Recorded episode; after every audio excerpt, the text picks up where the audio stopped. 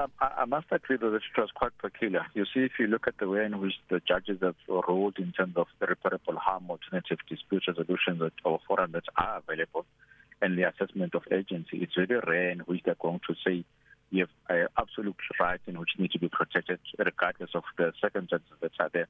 And Mr. Mang is quite correct. There is Section 36 of the Constitution, which then looks at the way in, in which those particular rights can be limited. What then does prove is that if I, if I receive summons today to appear in a criminal court in two days' time, I can even go to court and say, I want to dispute this particular matter based on urgency.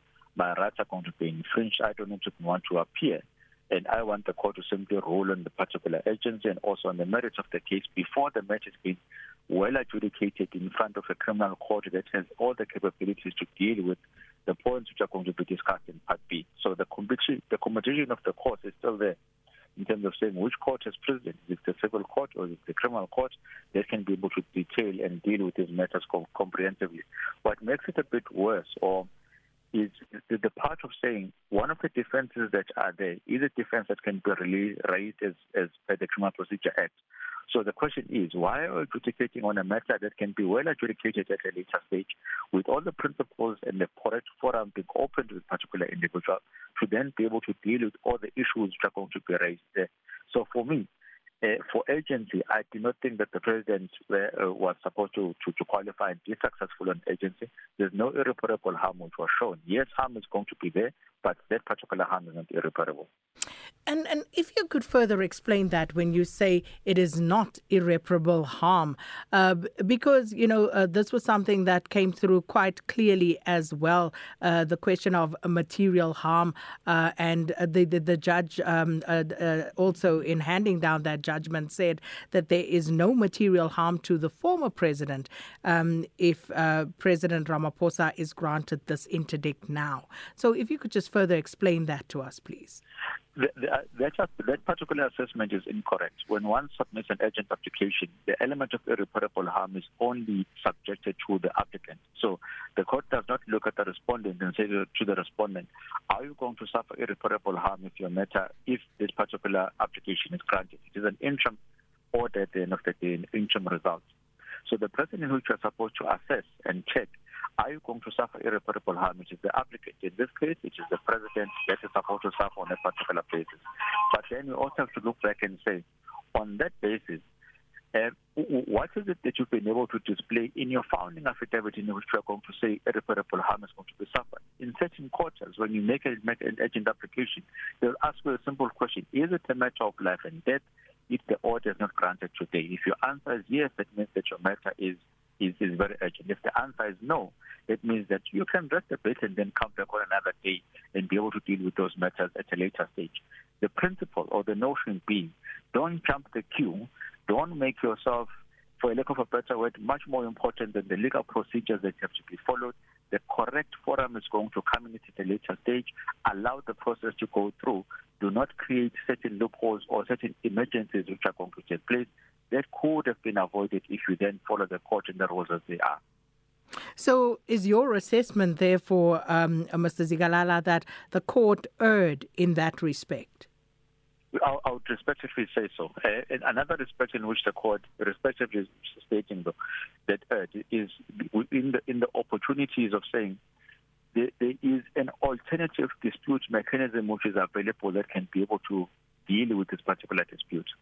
The Criminal Procedure Act provides a defense for saying that the person has no charge to prosecute. It is a defense that is there. It is a defense that you can be able to raise at that particular point in stage.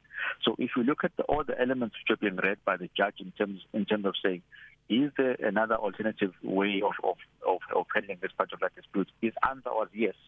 Meaning, if there is, allow that particular dispute, uh, dispute mechanism to take, take place. Because if you don't, the most important question you must ask is, what is so special about this case that it must jump the queue?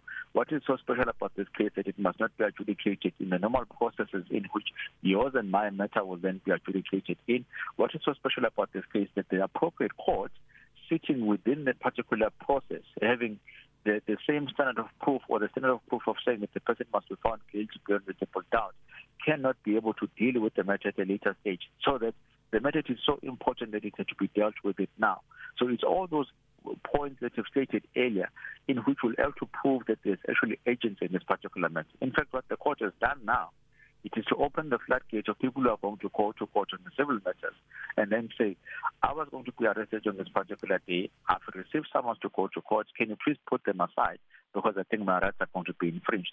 and with no special provision, with no special attendance to what what is so special about those rights that they can't be uh, reduced or their powers be be, be, be, be, be reduced a bit. On what basis are we then going to go to court and say my rights are going to be infringed? Our constitution even recognizes that our rights are not absolute, otherwise we wouldn't have section 36 applicable. So in this particular case, I do not think there was irreparable harm which was going to be suffered by the president, and indeed there are much more appropriate dispute resolution processes available to the president than for him to get an, an, an emergency uh, reprieve. So, uh, uh, just to bring us uh, uh, into the picture now, uh, Mr. Zikalala, this was part A of the application. So, yes. how does this impact on part B, and what is likely to transpire from here on in? It, oh, it's only the, the passage of time of the, by the president a bit of time. Firstly, he does not have to appear on the 19th, uh, on, on, on Thursday. So even if the matter sits, he will be excused. There's there's no consequences in which he says to suffer if it does not appear in that particular date. But most importantly, it then says he will get an opportunity an opportunity to, to then deal with the merits of the certificates before going to the into the criminal trial. So he wouldn't have to go and, and be asked, uh, do you think that you are guilty or are not guilty? Can you please state your verdict for the record? He will simply go to the to the proceedings that he was attended to earlier and be able to deal with the merits of the certificate in a much more let's say, relaxed manner, in a much more manner in which he does not have to go to court and appear, in a, in a manner in which he does not have to provide a defense in terms of Section 106 of the Criminal Procedure Act, because on that basis, he would have been able to deal with the merits of the certificate itself, and if it's found that he did correct on the merits, it would mean that the certificate has not been brought in a proper manner.